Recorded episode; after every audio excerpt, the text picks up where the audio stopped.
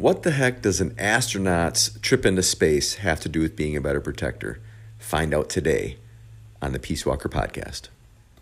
The question is in today's day and age, how do you protect yourself, your family, and your community more effectively?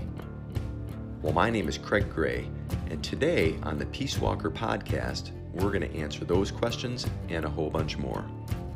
You're going to learn the power of protection, the art of influence, and the confidence of clarity as you build a protector's lifestyle to live, to protect, and to inspire at a whole new level. Craig Gray here.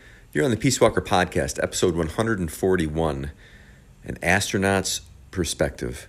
And what the heck does that have anything to do with being a protector? Well, that's what we're going to talk about today on the podcast. Uh, before we get going on that, speaking about changing one's perspective, I want to introduce you to and invite you to join me on my six day defense program. If you go to sixdaydefense.com, it's all spelled out except for the dot. You're going to get access to my free home study course, which is going to open your perspective to a entirely different world. And it's going to be done in six short days. Not even the full day. Oh no. You're looking at about 10 minutes per day over the course of six days. I'm going to introduce to you a few concepts and some physical defensive tactics that's literally going to change your life, maybe even save it. I know that is a uh, it's a large claim. So you can choose to try to prove me wrong. If you just go on the sixdaydefense.com you can find out for yourself. And also, to sustain your journey as being a peace walker, I'm going to send you my almost daily emails where I'm going to invite you into my world and the world of our community, where I'll share stories, tips, tricks, and tactics about taking those tools and implementing these tools of being a protector into your own life. And I do that through stories. So get on it. Sixdaydefense.com. Once you blast off, you're never going to want to come back. It's like once you see it, you cannot unsee it. If you don't know what the hell I'm talking about, it's time that you find out. Sixdaydefense.com, all spelled out except for the dot.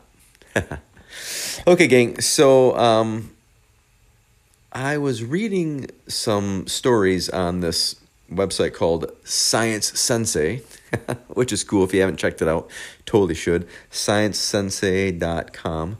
But, anyways, it, it had some articles about astronauts and how their perception changed after they went up into space.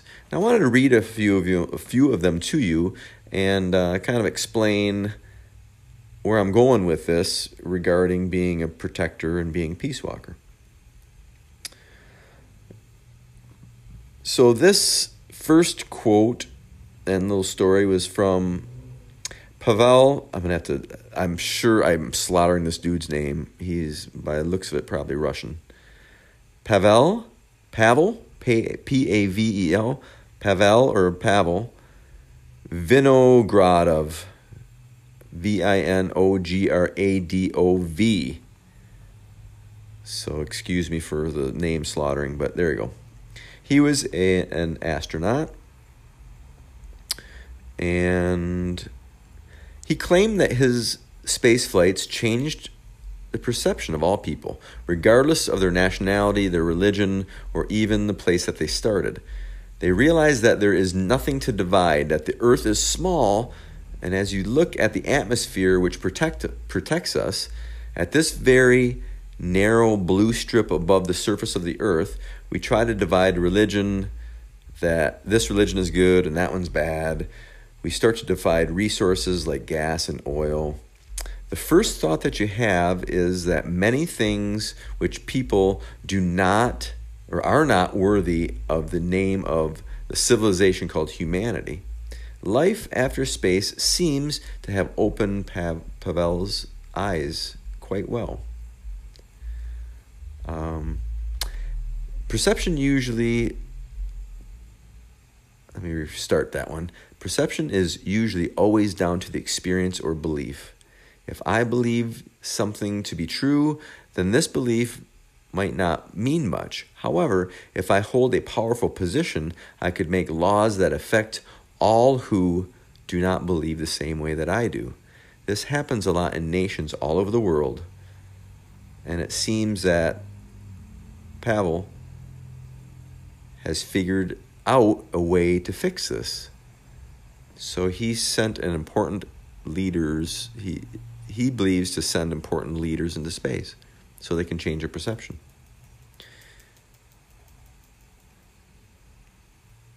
I think that was very interesting, right? This idea that um, you know his spaceflight changed the way he viewed all people, regardless of their nationality, religion, or you know the place wherever they started in life. Um, I can see that you know have that profound experience. Um, another one is from Gregory J. Why can I not pronounce these names? Harbach? Harbage? Harbage. H A R B A U G H. So Gregory took part in four different space missions for NASA. Um, some for the Department of Defense. And uh, the first one was a docking mission with the Russian space station, known as Mir. And finally, he took part in the STS 82 Discovery, which was the second Hubble Space Telescope servicing mission.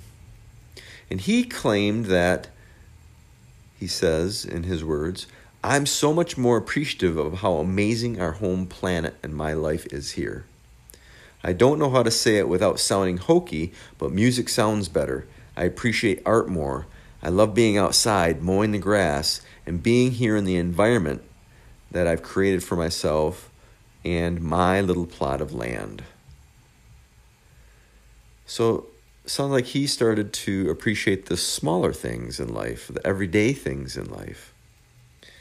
And after that big experience of, you know, seeing Earth from the view vantage point of space, it's pretty interesting. Chris Hadfield, hey, there's a name that I can finally pronounce. Chris Hadfield, he really had a spiritual epiphany. He claimed that the big pervasive feeling on board looking at the earth from space is one of the tremendous exquisite privileges that he's ever had and that he believes exists. He thinks that it would be wonderful if everyone could be in that position. He thinks, and he said that if people could see the whole world every 90 minutes and look down on the places where we do things right and look down where we do things stupid, brutal things to each other, and the inevitable patience of the world that houses us all, he thinks everybody would be reinforced in their faith. And maybe readdress the real true tenets of what good what's good and what gives them strength.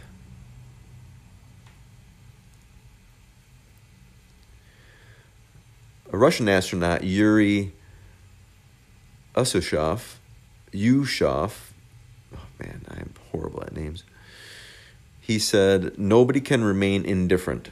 I'm not a religious person, but I got a thought that such beauty could only be created by a very big love. So these people are profoundly changed by their experience. Abdul Muhammad, an astronaut, said, When you see the Earth from space, you think globally. When you're on Earth, you think about your country, your motherland, about its borders, about your embassy. But when you're in space, you see that your home is Earth. My first words when I got back were Earth is our common home. Mohammed is right for sure. Although he spent roughly nine days in space, he returned to life after space that he wanted to make the most of it. That didn't really come out right the way I said that. Uh, this is going to be a crazy episode, huh? Um, my influx, influx of words were not that great on that one. Basically, when Muhammad returned to his life after his space trip, he wanted to make the most of it. Having a hard time toggling between reading and talking here. So another one I know I know this name and you'll know it too, Buzz Aldrin. So Buzz Aldrin suffered from trying to find the same high that he had when landing on the moon. Um, he said when he got back, he said, I wanted to resume my duties, but there were no duties to resume. There was no goal, no sense of calling, no project worth pouring myself into. This caused him to go into a deep depression and forcing him into to turn to alcohol. Now, forcing might be a strong term, but anyways, he turned to alcohol. And he tried to find fulfillment as a test pilot, but apparently his drinking caused many collisions and he had to quit nine months in. Buzz would struggle with alcoholism until 1978, so quite a long time. His anger and temper caused him to be sued for assault in 2002. Buzz, dude. Several divorces later, Aldrin claimed that his trip to the moon did more to him than he realized, and he later said, I participated in what will probably be remembered as the greatest technological advancement in the history of this country. I traveled to the moon, but most significant my the but the most significant voyage of my life began when I returned from where no man had been before. And it sounds like you know the struggles that he had with his own life um, really outlined that journey.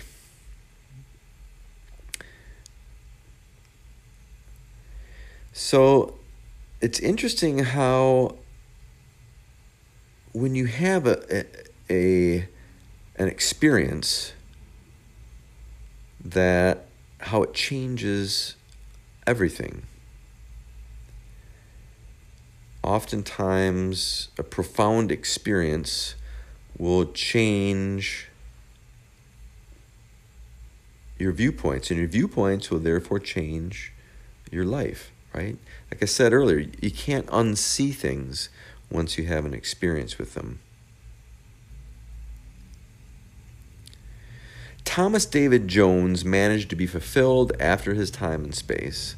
So apparently, he'd been working with NASA in 1990 and he took part of four different space shuttle missions before he finally retired in 2001. He spent about 53 days and 48 minutes total in space. And he says, You can't forget the bigger picture, which is hey, you're a spaceman. Nothing can match that. So after that, I think I had a sense of being at peace with my life I didn't have to struggle or strive to try to match the last things that I did. I thought that I can't top those four missions, so I've been very relaxed ever since. You know, whenever I get into a stressful situation these days, I think, well, compared to being strapped on a rocket, it's not too bad. So, sounds like he had a pretty good perspective on things. Here's an interesting astronaut account about family.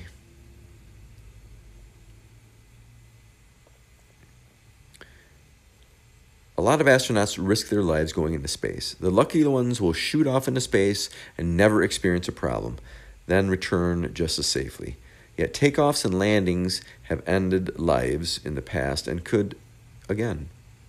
Furthermore, once you're in a vacuum of space, anything could happen. While a family might miss their astronaut father, mother, brother, or sister,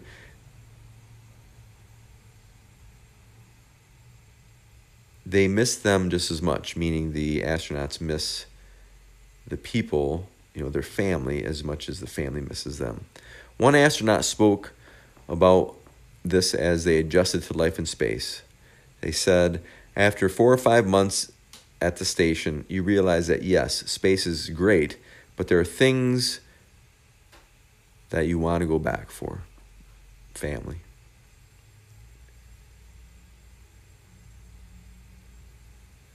Your children, your beloved wife, your friends whom you really miss, and we are at a modern station. We can write emails. We have space Skype once a week. You can talk with your family and you can see them. But at some point, it becomes insignificant, or I'm sorry, insufficient. We are people and we have our roots in the earth. I look at my kid and understand that I'm missing something. During half a year, he turned into a little person who could speak in sentences. I was an iPad dad for him, but children need a dad who plays with them and talks with them. So it just goes to show that, you know, our humanity can trump even even the greatest of challenges and the greatest of journeys. So, not my best episode of, of reading or even talking, but I think you get the point, right? This idea of of a change in perception, even with these not just life changing journeys, but you know, like a huge step for mankind. You know, just like the, just like the quote, you know, a small step for man and a gigantic leap forward for mankind. Um, but our journeys change us, and the perception that we have about everything in our lives, everything around our lives, everything about our lives. And the same holds true with this idea of becoming a protector and a peace walker. Now, you were born a protector, you choose to be a peace walker. What's the difference? Well, the main difference is how you manage the conflicts inside of you and around you. We were born to protect self and others.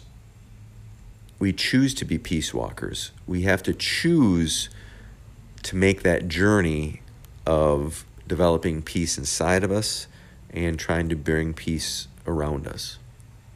And that journey, developing those skills, will change your perspective, which in turn will absolutely change your life and how you perceive it that has been the most fulfilling aspect of doing what I do with this podcast, with the blogs that I write, with the almost daily emails, with uh, every course that I produce and teach, and every class that I instruct. It's watching and participating in the evolution of people and seeing their lives change, participating in their aha moments, and that to me is, has been fulfilling, and that's what keeps me going. So I encourage you to take that step and that journey as well, right? It should be more than survival. This this journey of becoming self-sufficient and learning how to protect yourself through defensive tactics, through owning a firearm, through being able to verbally de escalate and lead individuals, and this personal development process that we go through, learning these skills. You have to be able to connect to that higher purpose. And as your perception shifts, if you're training in the right way, your life will absolutely change. And it's been wonderful to watch and participate in over the years. And just like those astronauts, you know, I'll probably never step foot in space or on another planet or on the moon. Who knows? Maybe I will. You know, I've got some years left on, in me, and technology is definitely increasing at a at a light speed pace. So who knows? Maybe maybe I will someday.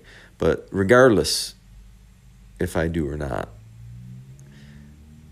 the journey that I'm having here on earth with my friends and family and loved ones and you makes it worthwhile. And that's made all the difference in my life and hopefully in yours too. So if you'd like to join me in a deeper process of developing these skills, get on my six day defense program. I know I'm going to end it with a sales pitch. It's not really a sales pitch, though. I mean, you know, really. It's that I, in earnest, want you to join me gaining these skills and these tools that have helped me and so many others.